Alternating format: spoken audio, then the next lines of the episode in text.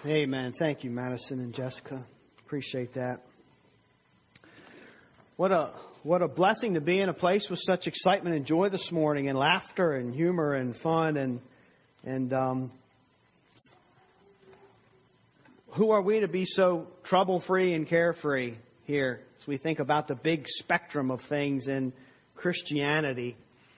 Um, we have relatively fewer worries and anxieties than around the world our brothers and sisters share. And I think during our time of worship, who are we to deserve such warmth, friendliness, such safety, and such blessing?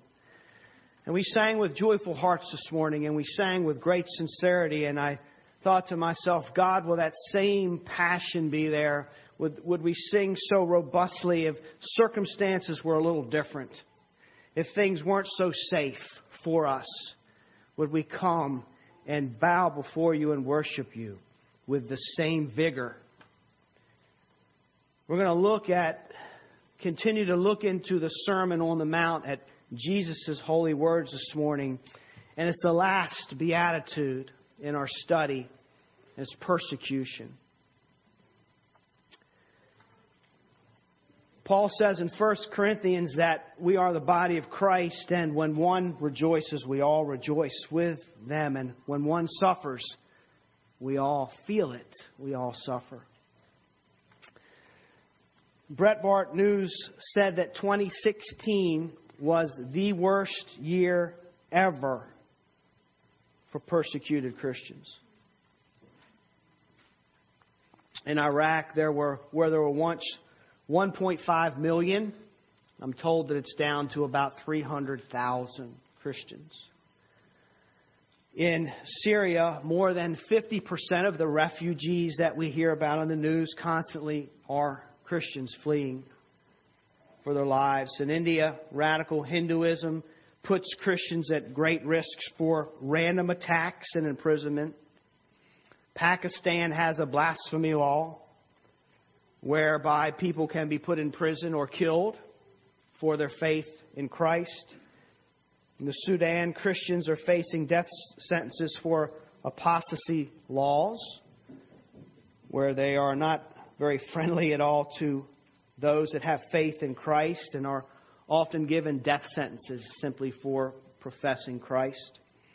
China is still arresting their pastors, still torturing pastors, still demolishing the underground church.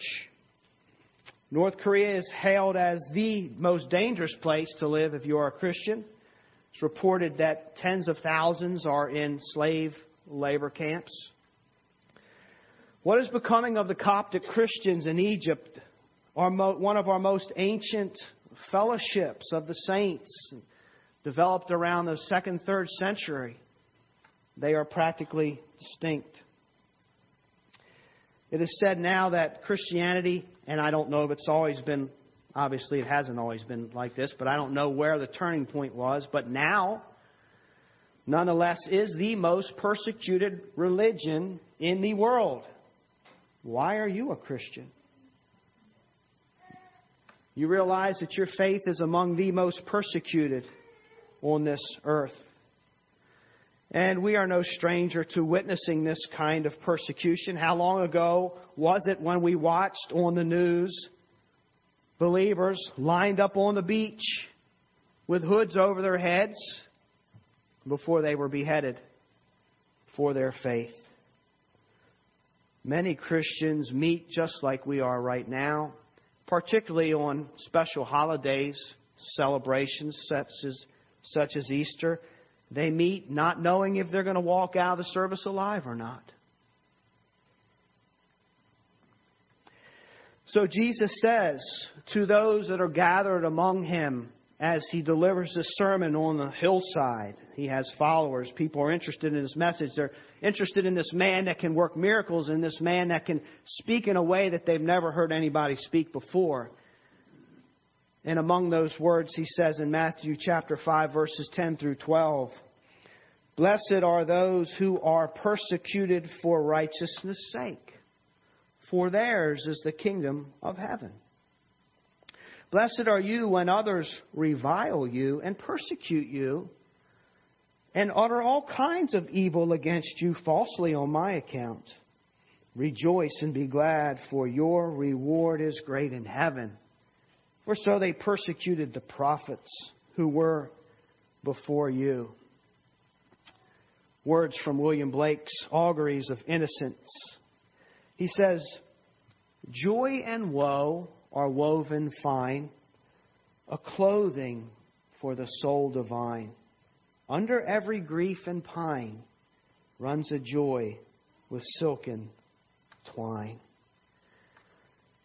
It's just like our sovereign God to fit his children with a perfect clothing, woven together with the hardships, the trials, and the joys, and become one.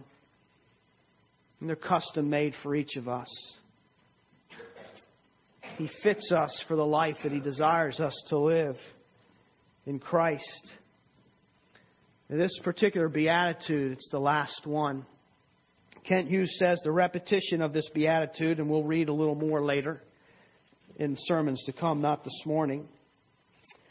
It's repetition, it's personalization, its position at the end of the list tells us that it's of supreme importance to the church. Significantly, when stretched out on the loom of adversity, the church has repeatedly woven persecution and joy into garments of divine praise. I want to look at three things this morning in this passage. And first, the nature of persecution. What exactly does Jesus mean by referring to this word?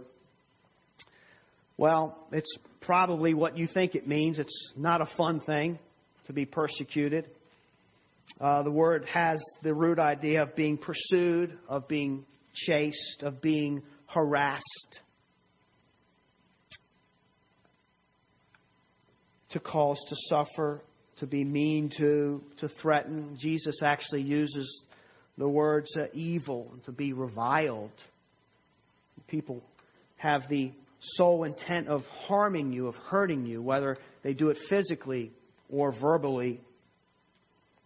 So it's the idea of being assaulted for your faith, being accused falsely, purposely being singled out with the intent of causing suffering and harm. It could be anything from just a dirty look because somebody happens to know overheard you speaking about Christ.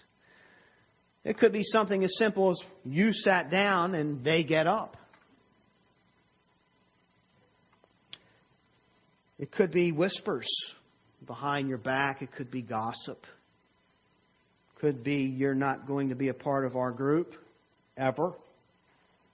It could be some kind of persecution for certain decisions you've made in your life. Maybe you're being persecuted because you decided you're going to be a stay at home mom.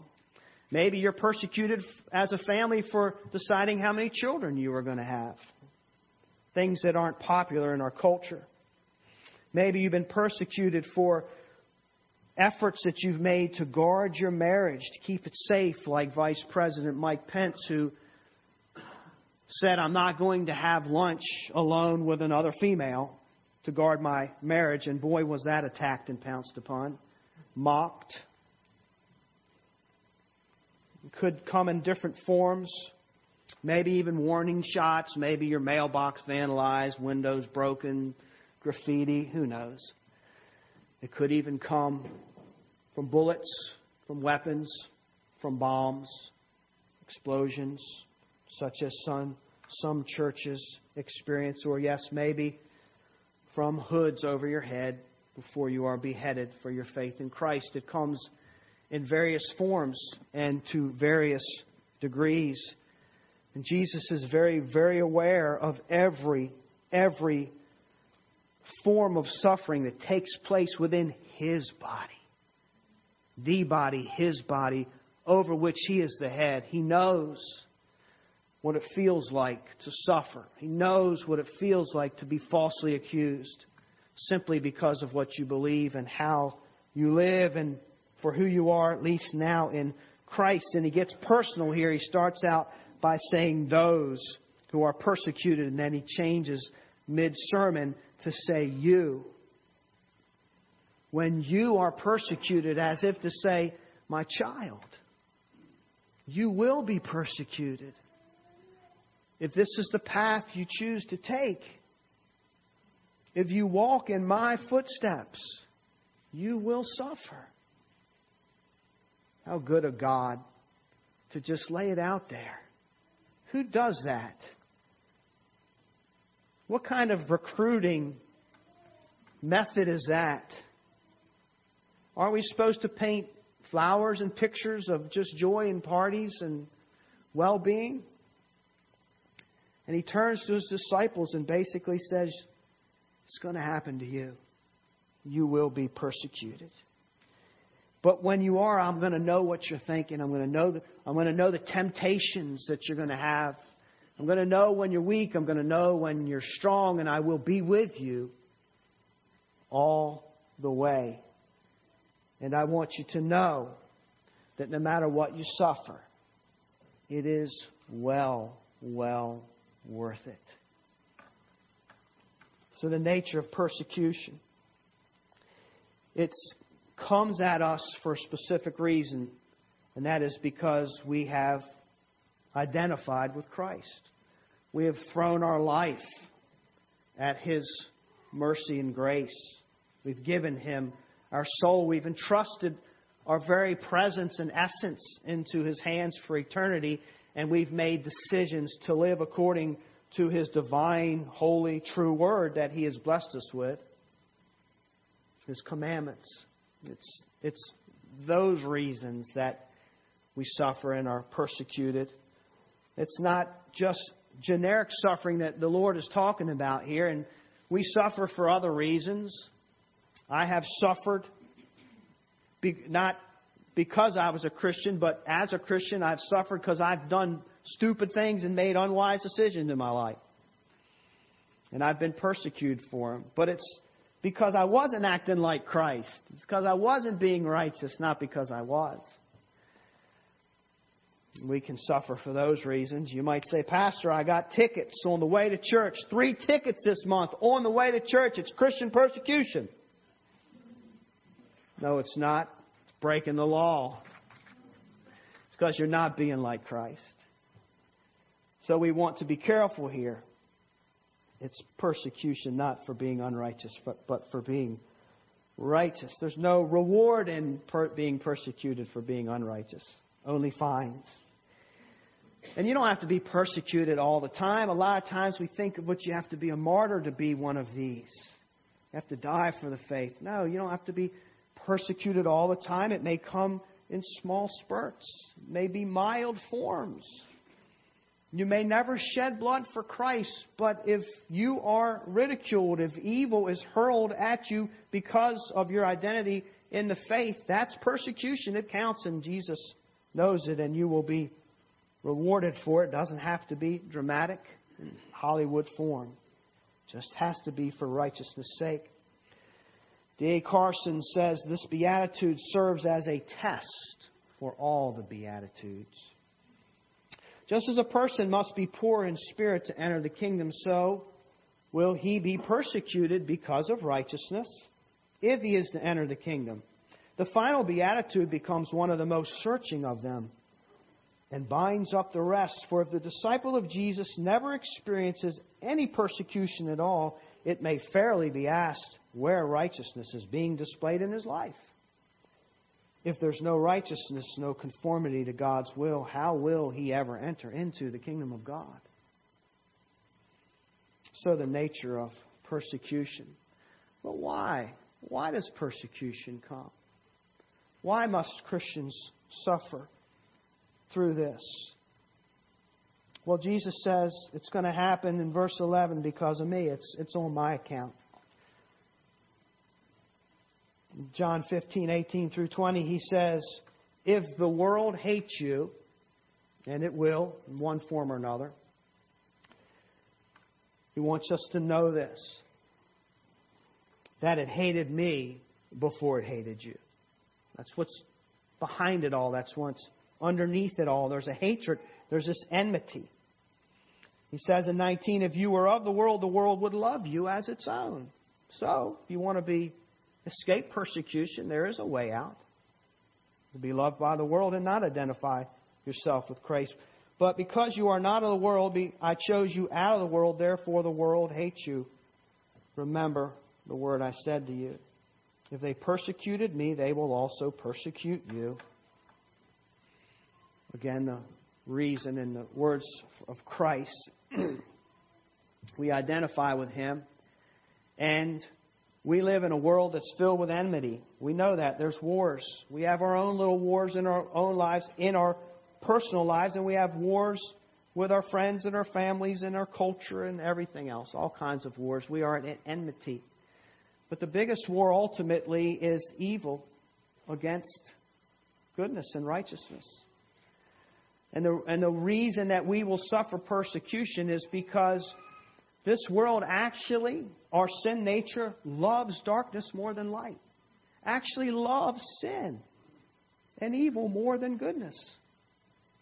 And so into the world comes God, incarnate perfection in sandals.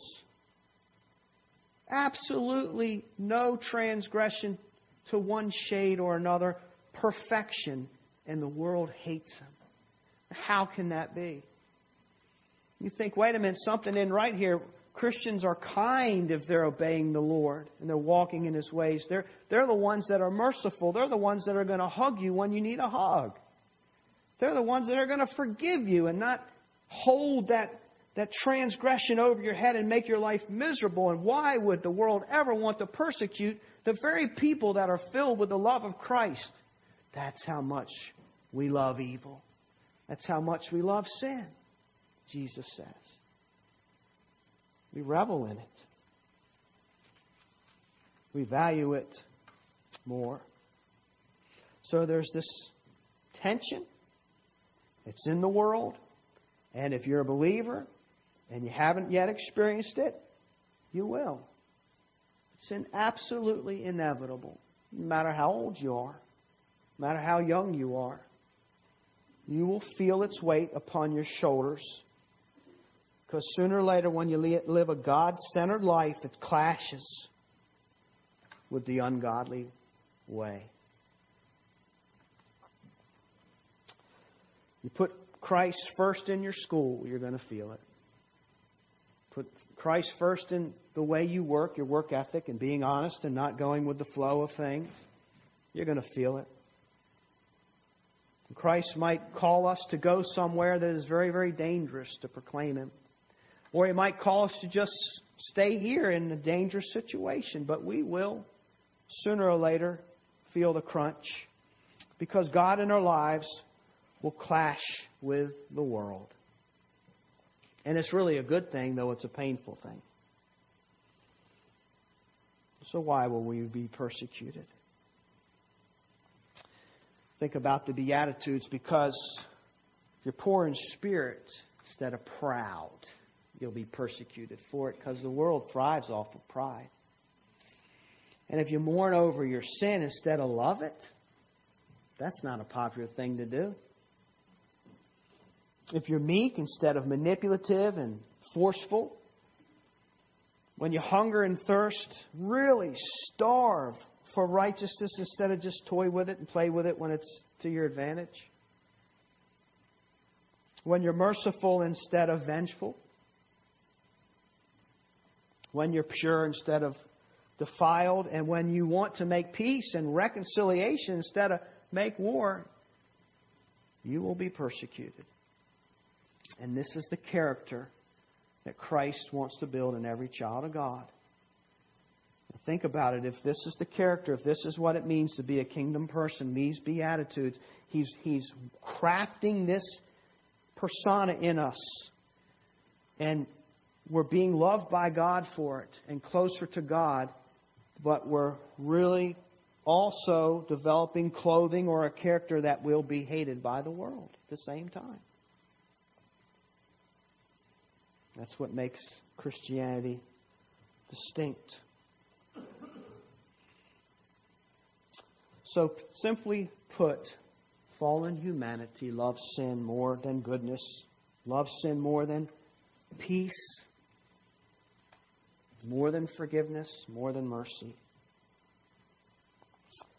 You can be absolutely perfect like Christ and be absolutely perfectly hated at the same time. Jesus puts it like this somebody has to go. There's a sense in which sooner or later something has to go. In Luke 16, 13 through 15, no servant can serve two masters, for either he will hate the one and love the other, or he will be devoted to the one and despise the other. You can't serve God and money. The Pharisees were there as well.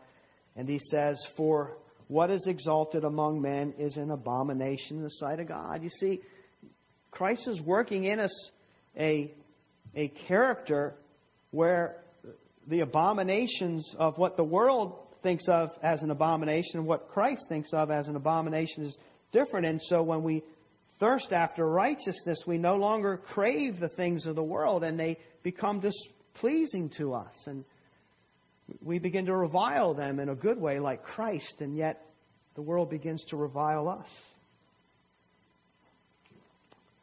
John Piper says we can see that a life devoted to righteousness will result in persecution.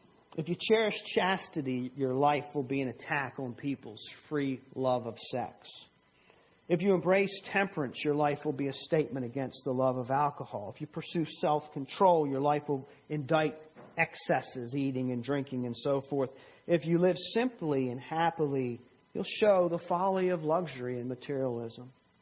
If you walk humbly with your God, you'll expose the evil of pride. If you're punctual and thorough in your dealings, you'll lay open the inferiority of laziness and negligence. If you speak with compassion, you'll throw callousness into uh, chaos and confront apathy by just being passionate and caring about things that are good. If you're earnest, you'll make the flippant look flippant instead of clever. And if you're spiritually minded, you will expose the worldly mindedness of those around you. You see how that works? So simply by living the way Christ commands us to live, we will upset people. they won't like it. And some of them won't keep it to themselves, even though we are in a culture of tolerance. So the challenge, there's a challenge here too, because there's a, a sense in which, and we'll talk about immediately after this, Jesus starts talking about you're the salt and light. So while he forms this character in us as individuals, it's that very character that is going to draw some people to God. They're going to see the difference in the world and they, they will long for it, those kind of real gritty characteristics, because they're so countercultural. So it's going to have two potential effects. And, and the godlier you get, you have the potential to draw more people to, to God, or you also have the potential to revile more people or invoke their wrath upon you. It's something to consider, and Timothy Keller says if nobody's reacting either way, there's not much of Christ showing forth in you. If nobody's being attracted in because of your unusual love or being repelled because of your holiness, then there's not much going on in there. If you're always persecuted, you're probably an obnoxious person because even Jesus wasn't persecuted all the time, he says. But if you've never been persecuted, you're probably a coward. A Christian has his priorities. And sooner or later, you're going to get it on the chin. Something to consider. You know, some theologians and pastors say that the biggest problem, at least in our culture in America, isn't that we're so persecuted. Our biggest problem is that we're not persecuted enough. What does it mean to not be persecuted enough, but to not be different enough, to not be holy enough? Kent Hughes says, Live like the world lives, laugh at its humor, immerse yourself in its entertainment, smile benignly when God is mocked. Act as if all righteous, uh, act as all religions converge on the same road. Don't mention hell. Draw no moral judgments. Take no stand on the moral political issues of the day. Above all, do not share your faith. Follow this formula, and it will be smooth sailing. Something to consider. Where are we today in our walk, in the path that we're following? Are we attracting people in by the decisions we're making, by our priorities? Or are we repelling people because they see the passion of holiness and godliness that we have? Or are we just stuck somewhere in the middle because we're not really there or here? We're not making an impact on the kingdom and we're not making an impact for the world.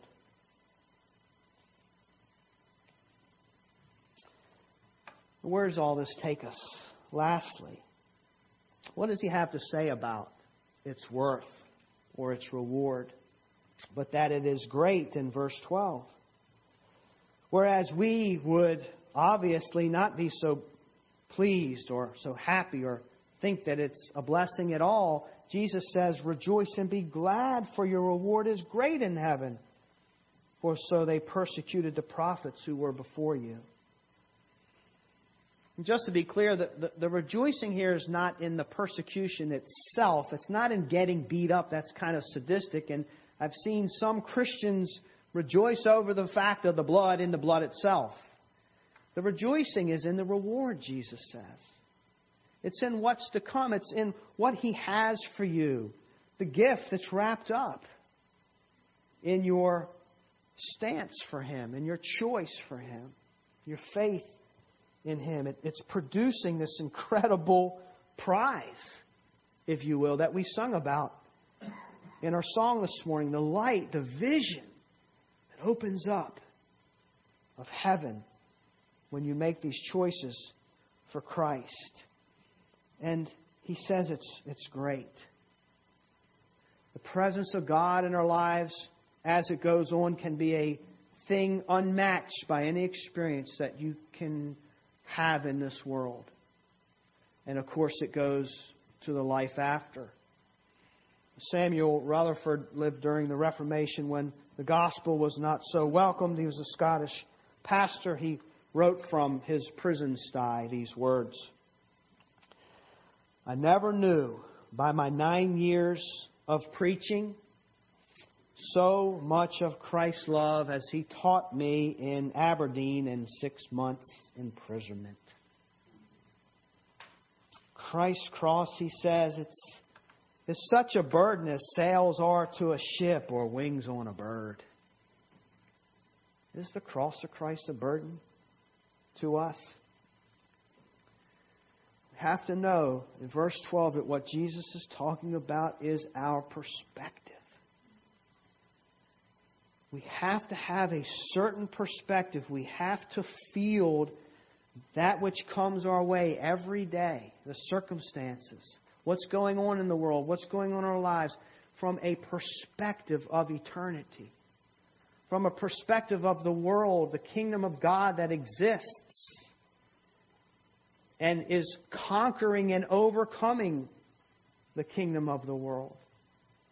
That's what God has for us. It's a perspective. And persecution is a tool by God, one of many that's used to shed us, to set us free from loving the world, to set us free from the, the, the master on the side that we might want in our Christian faith. And like Chronicles of Narnia, where good old Eustace was painfully shedding his dragon skin to become the free person he was created to be, so God uses suffering and persecution to free us from clinging to the things of the world that are temporal and are not meant to bring that kind of satisfaction and safety into our lives. They're perishing. He wants to free us from those things for that which will never perish. And that's the kingdom of God. And we experience it now. We are experiencing it in this place, fellowshipping as the saints. And if you are a believer, you will experience it forever. And it only gets better and better the more serious we become about Christ. It's not just a fair reward, It's not just an even exchange. He says it's a great reward. The Greek word polis, it's, it's multitudinal, it's many, it's immeasurable.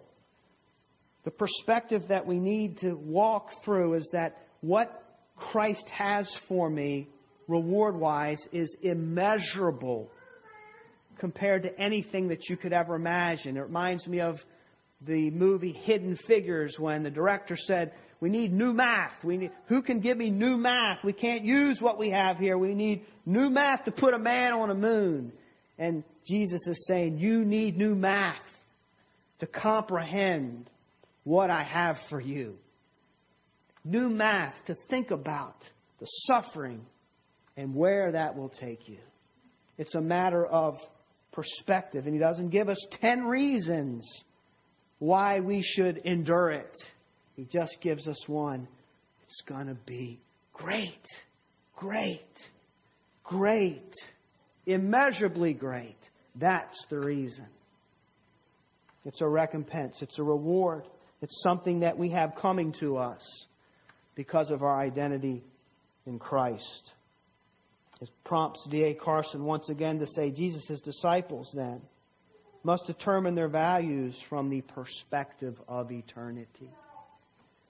Convinced that their light and momentary troubles that Paul talks about in Corinthians as well are achieving for them an eternal glory that far outweighs them all. Far from being a depressing prospect, their suffering under persecution which has been prompted by their righteousness, becomes a, a triumphant sign that the kingdom is theirs. Do our minds go there when we're suffering for Christ? That this is a, a beautiful sign, God. Thank you for this beautiful reminder that the kingdom is mine, that you have obtained it for me, conquered it for me. Heaven is more glorious than hell is hellish. Now, how do we get there? How do we get this perspective? I know really of one way, and it's called through the eyes of faith. We talked about this morning in Sunday school uh, the, the substance of things unseen, the convictions of things hoped for, the assurance of things hoped for. It's the eyes of faith that enable us to see eternity. It's, it's the eyes of faith that enable us to look up and see the colors of the kingdom in the midst of this black and white world. And as the Word of God and the fellowship with the saints and prayers, it's the disciplines of grace that build our faith and expand our vision. This morning, John Rosima was talking a little bit about the uh, Eiffel Tower and how the elevator can hold 80 people. And I said, John, is it worth going there if you ever get a chance? He said, Absolutely. You can see every direction a beautiful view of the city. You see things up there that you could not possibly see down here on ground level. And the eyes of faith take us up into the kingdom of God and enable us to see things that you cannot see on this level and that you will not see on this level if we do not press into Christ, into His Word, and saturate ourselves in it and live our lives through His perspective and the eyes that He has for us and the world that awaits us. I want to conclude with this. My tendency is press on, persevere. I can push through most things. And a lot of times I give people the advice you just got to put your big big boy pants on and endure it. And that's true. That's a part of the Christian faith, and we do just have to endure it. But what we don't have to do, Jesus says, is just endure it with a sour attitude, with a cranky attitude. It's possible to actually see more of God through it. It's possible to see more of heaven through it. Not just endure like, yeah, just gonna be a martyr until Christ comes back and claims me but marvel in the goodness of God and be excited about what He's doing in our lives. Martyn Lloyd-Jones, a prolific writer and very, very popular preacher, 20th century Scottish, guy um, preached in England. Before he was a preacher, he was also a very renowned physician. Very popular. He was in high society, lots of money, lots of prestige, but he gave his life to Christ. He became a preacher. Course, salary was cut, money was cut. His high society friends kind of sloughed him off as one of those, now you're one of those religious fanatics. And so his prestige also shrank, and it was kind of a form of things you lose when you choose Christ, persecution. No longer held in high esteem from society. And one day, a reporter that wanted to write an article about him came to him and, in my words, said something to the effect of, "Okay, so you um, you've stepped away from your life of prosperity, the money you were making, and you were once socializing with high society, and and that's gone. Your prestige is gone. And for it, you exchange the inner peace and tranquility of Christ. And my question for you is was it, was it worth it? The peace with Christ, losing all of this wonderful stuff, is it, was it worth it? How, how's it coming out for you? Lloyd Jones says, you don't understand the first thing about Christianity if you're going to ask me that question.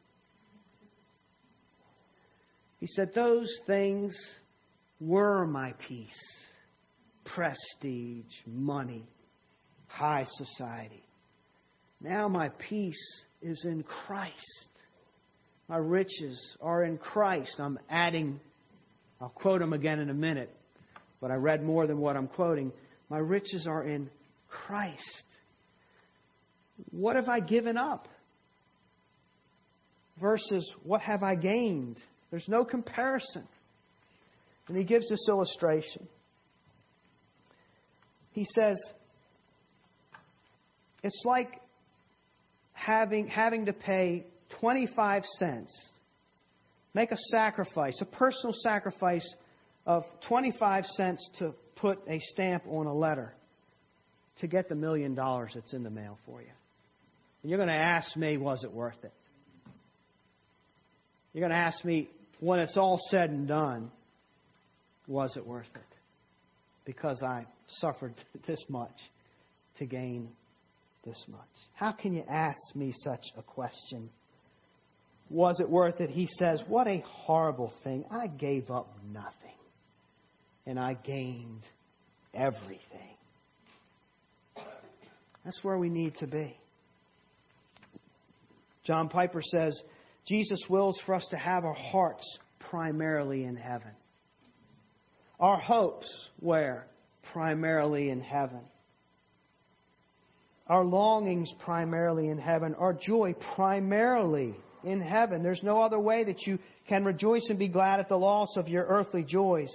How shall we rejoice and be glad when these things are taken from us if we have not loved heaven more? Now, that's a good question to ask. What are we loving more? Look to the prophets, he says. Look to the martyrs. Whatever you must do to get your heart in heaven and off the world, do it. Otherwise, you will not be able to obey the command of our Lord.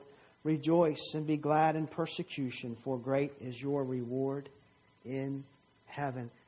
Let us look to heaven.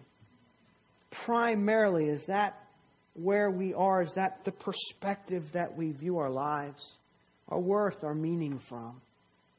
We need to primarily be in heaven. May Christ take us there. May God bless the preaching of His word this morning.